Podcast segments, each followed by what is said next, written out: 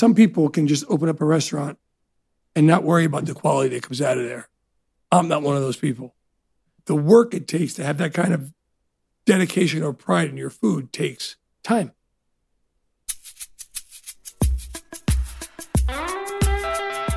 Welcome to Conversations with Connors, a NetworkWise podcast, and I'm your host, Adam Connors. NetworkWise trains and educates individuals and organizations in the science and art of networking to accelerate sales, personal development, and career opportunities. In Conversations with Connors, I talk with a variety of highly successful individuals in order to gain insights on how they built, maintained, and cultivated their relationships in order to live a life by design, not by default. On this episode, my guest is restaurateur, investor, and pseudo mayor of Hoboken. His relationship with food is representative of his relationship to the world. To him, good food is more than just a good experience for your taste buds. He likes people to get together around his food. He likes romantic relationships to begin with his food. And I should mention, he's been very successful at doing that.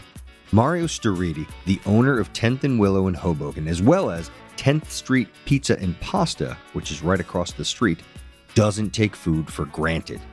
He says most people don't know how to truly taste something great. They don't know what good food is. His standards go well above and beyond your average restaurant owner. It's likely the reason why his pizza was ranked an 8.6 out of 10 by Barstool Sports, and why so many people choose to celebrate their magic moments at 10th and Willow. Mario's first restaurant, 10th and Willow, has now been in business for more than two decades and is thriving. But sustainability for him is more than just top notch food, it's all about relationships. So, with that, it's time we take a deeper dive into the life of my good friend and authentic Italian, Mario Staridi.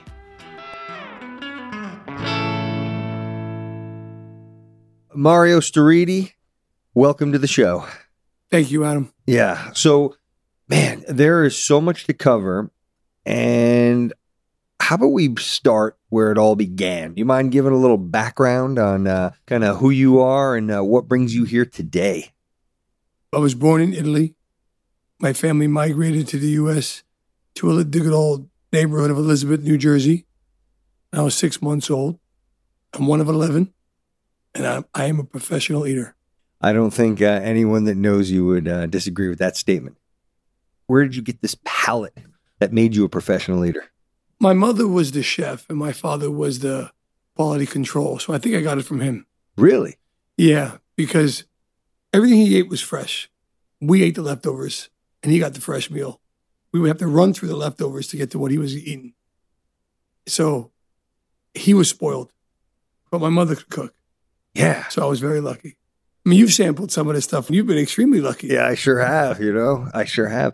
So when you say quality control, Taste buds, just taste buds. taste buds. Gotcha. And then you've been able to take these recipes, lots of recipes, Old recipes. old recipes. So not first generation. Oh, no, no. Her mother, my mother's mother, my grandmother. And you were able to bring those over to first 10th and Willow and now 10th Street. Pasta and pizza. That's it. I love it. And then you've slowly kind of brought in different recipes. Well, my sister Maria has allowed me to really explore and make that food better because she cooked with my mother. I mean, I was able to taste it and show other people how to make it, but now I have someone that's as equally involved with creating the food. Gotcha. I want to get more into the food a little later. I still want to get into your story. So, okay, Elizabeth, one of 11, easy growing up? No, not at all. Why not? What do you mean? Why not? Is there, you want to know about my parents too, my upbringing? You know, your call, man. What do People you think I'm aggressive for some reason, you know, they and they think I'm a little crazy. And that I definitely give both of my parents. So it wasn't an easy life, no. Working since I'm a little boy. I remember when I was a little boy, my mother would take me to the Acme. I had to be seven, eight years old. And she would leave me there and she'd allow me to collect change and walk people's grocery bags to their car. Because back then in the 70s, they had these metal stanchions where you couldn't bring the cart to your car. So I would stand there and carry people's bags to their car for the loose change. Wow. That was my first job. At seven or eight years old. Seven or eight years old. While she was shopping. no, she went home. She left me there.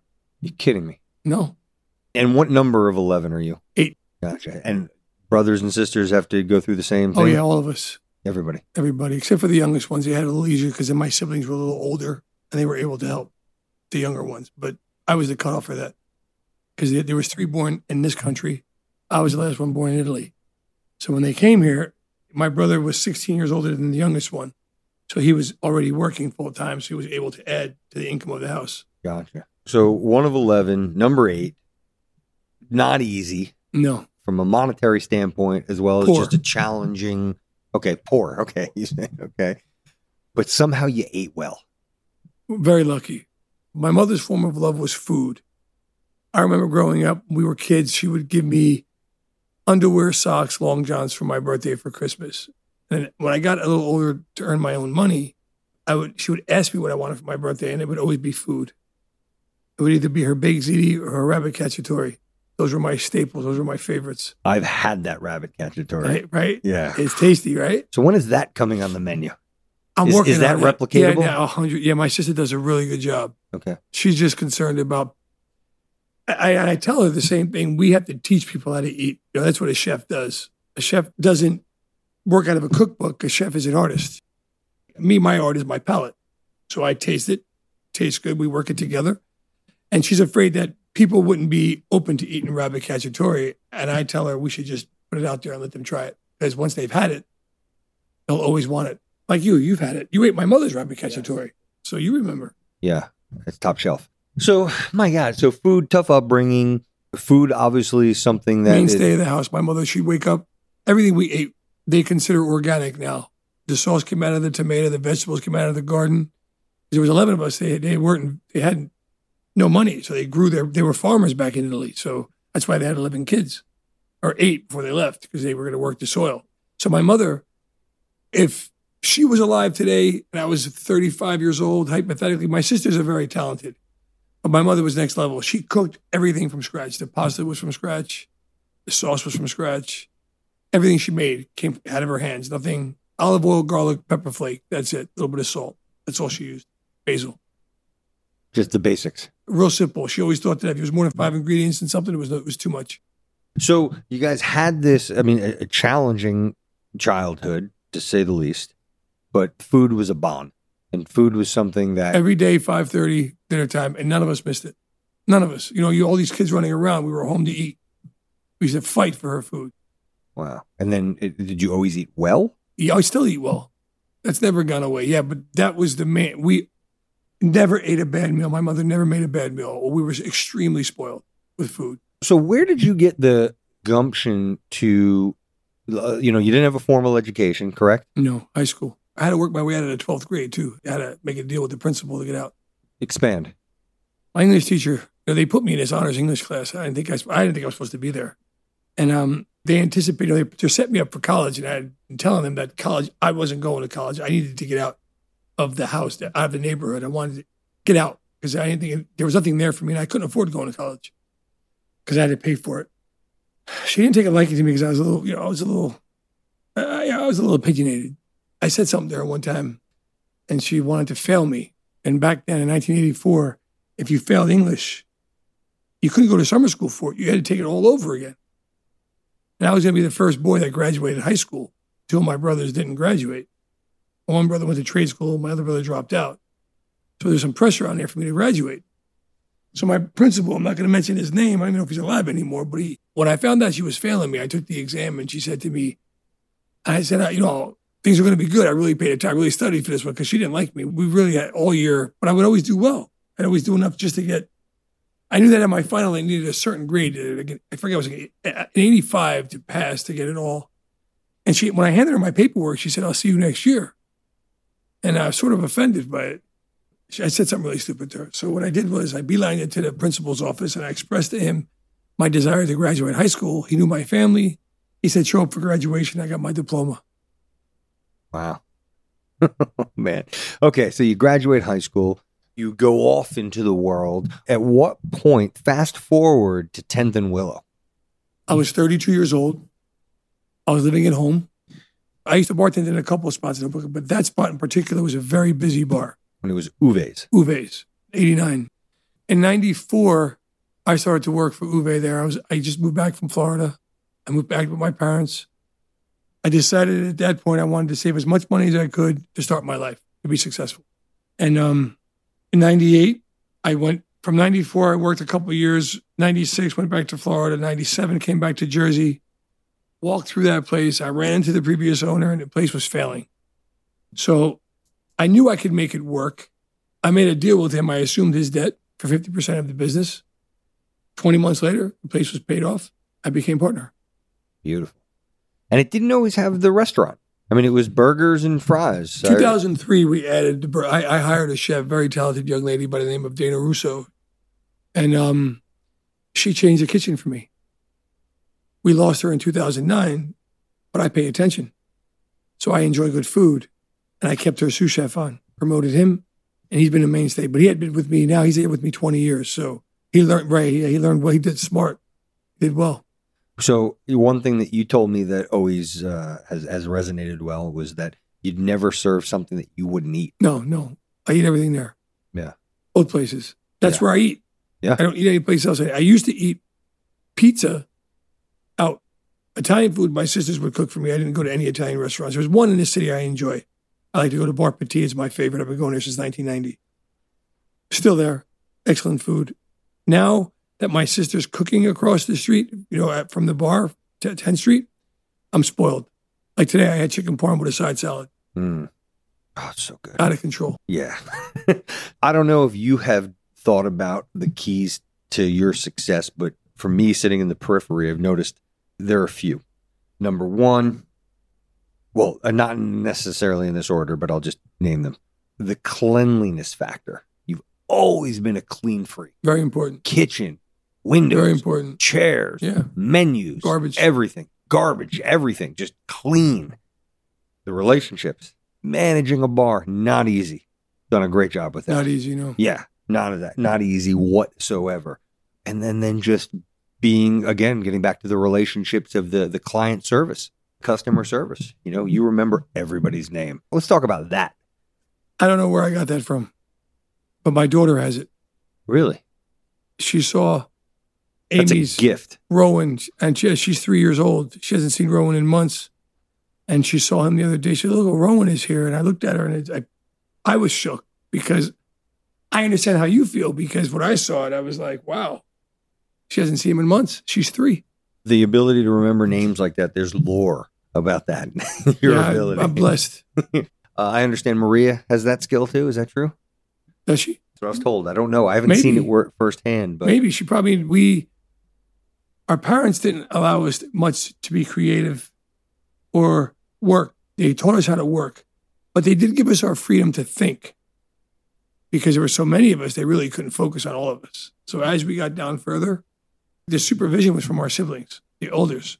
My mother had a disciplinarian, my sister, my father, you know, we, we knew to be careful around him because my mother would say, Hey, I'm gonna tell him, we would just straighten up.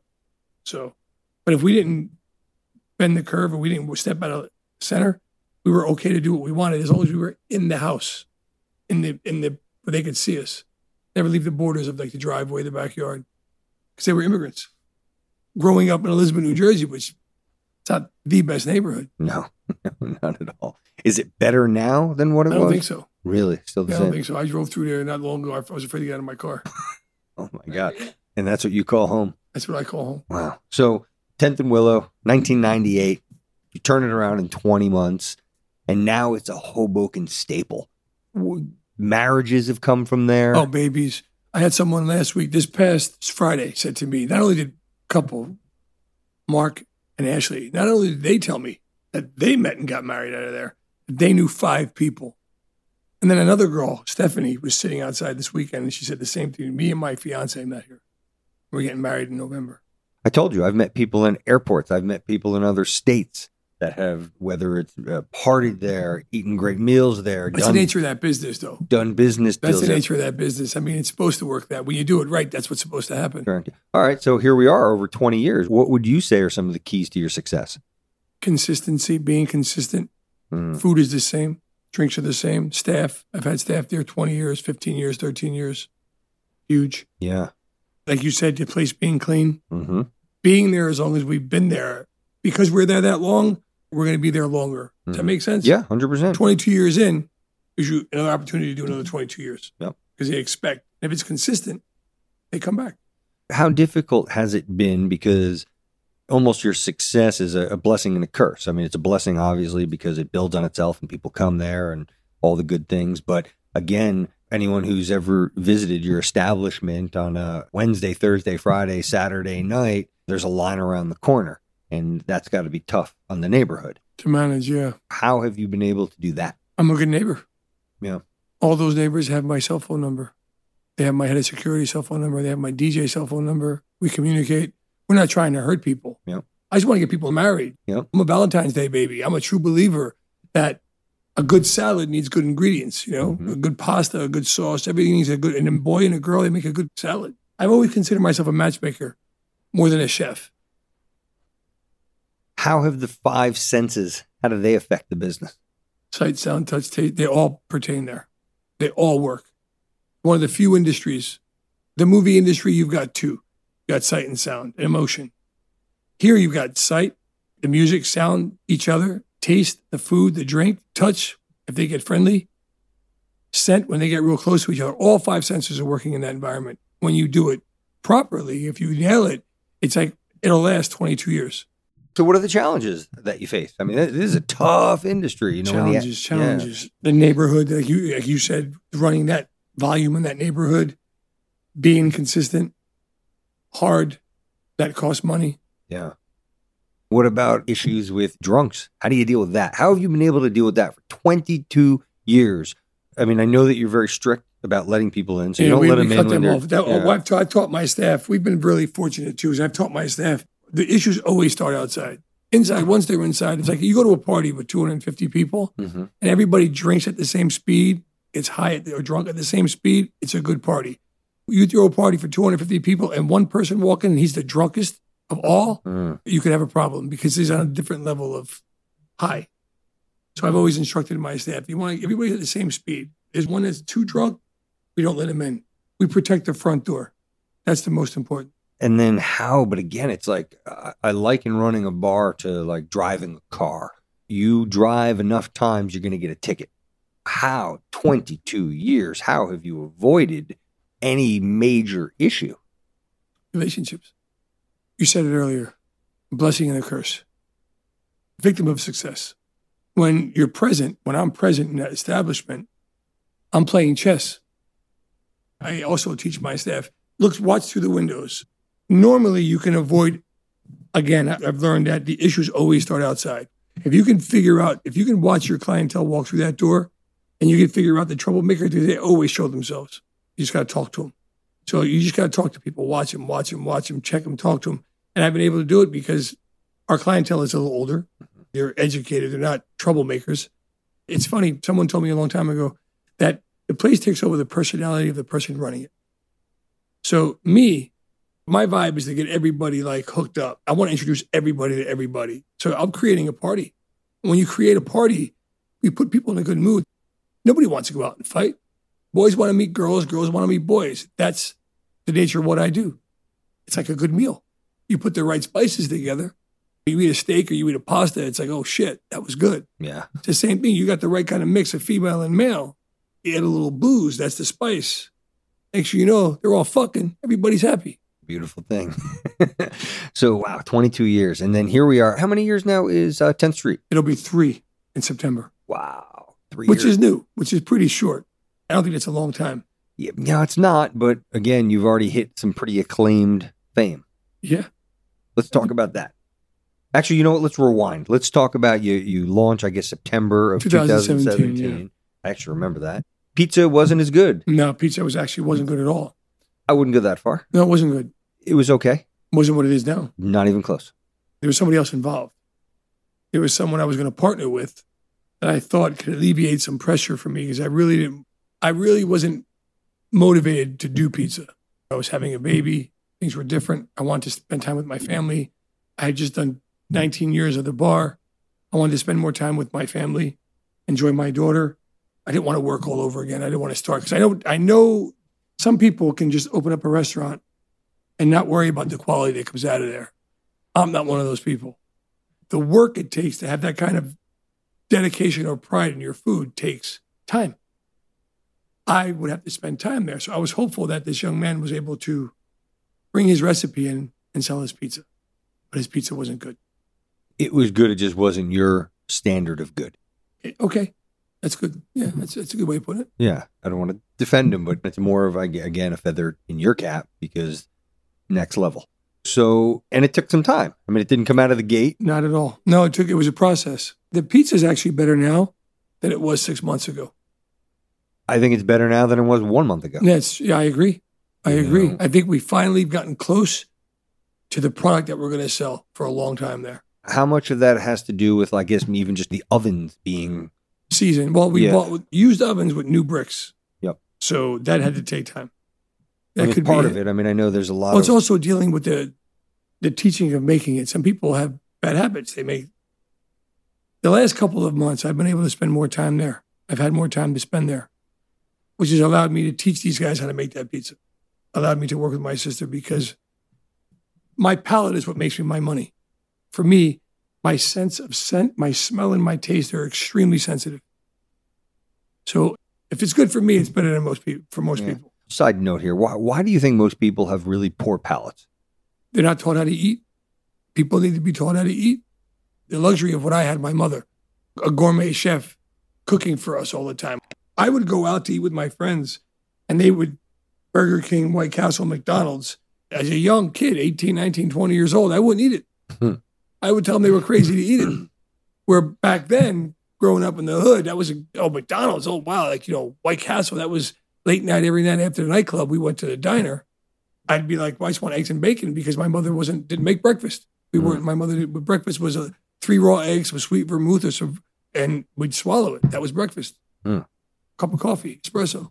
It wasn't. The Italians don't eat breakfast. It's it's not how it is. How are you keeping this engine running? You got two restaurants, both thriving. Oh, actually, you know, what? Let, let's go back a little bit. So here we are, six months ago, Barstool. Barstool, January, yeah. Okay, so January 2020. You're not even there. The one time Yeah. you and I were together, the one time that you're not there. Monday night Yeah. at five o'clock. Yeah, Yeah. I was I wasn't there. Tell the story. Portnoy, Barstool Sports. If you listen to this, Dave, I, I appreciate your help. I really do. I appreciate the 8.6. I think today it's a better pizza. Yeah. He helped me there too because I was upset I wasn't in the nines. Interesting. So there it is. That Monday, that happens. The word, you know, locally. That Thursday, the review went out that Thursday. no turning back. No turning back. No turning back. No turning back. It's been chaos ever since. Yeah. Controlled chaos. Yep. All the di- the grub hubs, all the different you know ordering systems, overflowing, delivery, people I, I waiting at stopped all. doors. I stopped all of that. You did. Well, I didn't want to compromise the product. And it got to a point where the Grubhub, the seamless, I wanted to talk to people. I wanted them to come in and order it or deal with us. And I didn't like the 20% they were charging us. Yep. So we don't longer deal with them. And now it's Yeah. all in house only. So has it been hard? You could have gotten it quicker to cash, Oh, yeah. no question, right? Definitely. No question. So what's held you back from doing that? Is it just the pride in the product? It's the same thing with 10th and Willow. We've talked about this many times, you and I, and privately, Adam. You know, replicatable, repli- whatever that word is, you can do it, but sometimes you compromise the product. I'm not quite there yet. I don't, I like the fact that we're creating something in Hoboken, which is known for baseball, Frank Sinatra, and now pizza. It's got Hoboken, as far as I'm concerned, there has been some decent pizza in Hoboken. But the best pizza, I think, comes out of Manhattan or Brooklyn. So that was my motivation. And I, I'm a pizza freak. It's my second favorite food. Behind the cacciatore? No, behind the Italian food. For me, it's food I grew up with, pizza, and then Cuban food. So now I've created a version of a Cuban sandwich that I've been, I've, I've told you I want to make it for you. So I had one yesterday. It was excellent. Is this an ode to Jose or what are we? What, the Cuban food? Yeah. No, I grew up with some Cubans, and their parents. I got lucky; they were immigrants from Cuba too. So as a young kid, I was able to eat really good Cuban food. So I enjoy the Cuban sandwich. I enjoy certain dishes that I can help create. So now I'm, I've been making this Cuban sandwich now for the last three months. I want to make one for you. All right. Is it almost is it ready for game time? Oh yeah, I had it yesterday. It was excellent. All right. Does that sit on 10th Street or is that going to go to 10th 10th? and Willow. That will be at 10th Yeah, and 10th Willow. Willow. I've got, I got a couple recipes on there that I've, I've stolen from other people. Not recipes, some dishes that I've eaten someplace else that I've tweaked. Yeah, you just pick and choose. Yep. Gotcha. At what point do you expand? When's the next 10th and Willow? soon, Okay. The next. soon might be a hybrid of both. Or what I'm recognizing now is that pizza place. I mean, I had no idea the demand for pizza was that great. I had no idea. I mean, I'm a pizza guy. Good pizza. Not Oh, good pizza. Well, it's Yeah. only one. Yeah, for me, I say pizza. I, it's John's Pizza for me, DiFara's Pizza, in 10th Street. That's it. So my motivation for that round pie was John's, and my motivation for the square pies was the Farrer's. I asked for a job there about 20 years ago. He wouldn't give it to me. Yeah, I walked in there, brought him homemade wine. I would I'd go there once, twice a month. I cleaned up his shop for him. He thought I was crazy. Almost stole his garbage, but I didn't need to. I figured it out on my own how to do it. good, good stuff. And do you fear anyone's going in and stealing your garbage? No, because the same thing I thought about him when I when I thought about stealing his garbage. They're there, but you have to put it together. Someone's got to taste it. Yeah. The food's good, but one of the things that I tell people is that when you go there, it's an experience. And it's a shame because the Barstool, you know, again, the the No, we would have had fun. correct. Him and I would have had some fun. Hundred percent. There's some pretty famous people that are coming there. They go out of their way. So the people that are listening, if people want to get involved, is there an opportunity to get involved? Are you trying to keep it close to the vest? Where are you at? I I, I don't mean to kind of put you on the spot and spring this, but I've always had partners. Now I'm by myself. It feels good. If there was real money, maybe. I mean, they're silent partners. They don't necessarily, you know, you can be the GP, the general partner, and then you have these things Uh, called maybe limited if it's the right if it's the right mix, I would be interested in anything because I know that pizza. This is going to happen quick. I've got I've got some loose ties to tighten up. Once that's done, pizza's next, and the the next one's coming right away. Because I, I had no idea. Like I said earlier, I you know I always thought the way to make money was in the alcohol, and I was wrong. Well, there's alcohol there. I mean, there's money in alcohol. No, Yeah, but not like pizza. Everybody eats pizza. Not everybody drinks. it's a good point. Well, uh, let's go back to drinking. You don't drink. No. Has that contributed to some of the success Oh, yeah, that you've had in the tent? Yeah. Sure, of course. If you drink again, that whoever's running either one of those establishments, the personality of that person, the whole place will take off their same personality. Because I don't drink, my staff doesn't drink. If I was a drunk, there's six, seven days a week, I'd be drinking with them because they would be becoming my, you know, we become friends. I don't drink. No, perfect for me. That Yeah. business. Yeah, that is good. What have been some other good things that have come to you as a result of being here in Hoboken, being on that corner of 10th and Willow? what has happened to me. I met a lot of people, old friendships I hadn't seen in years. People have walked into my life there. I met a lot of people from all over the world politicians, movie stars, athletes.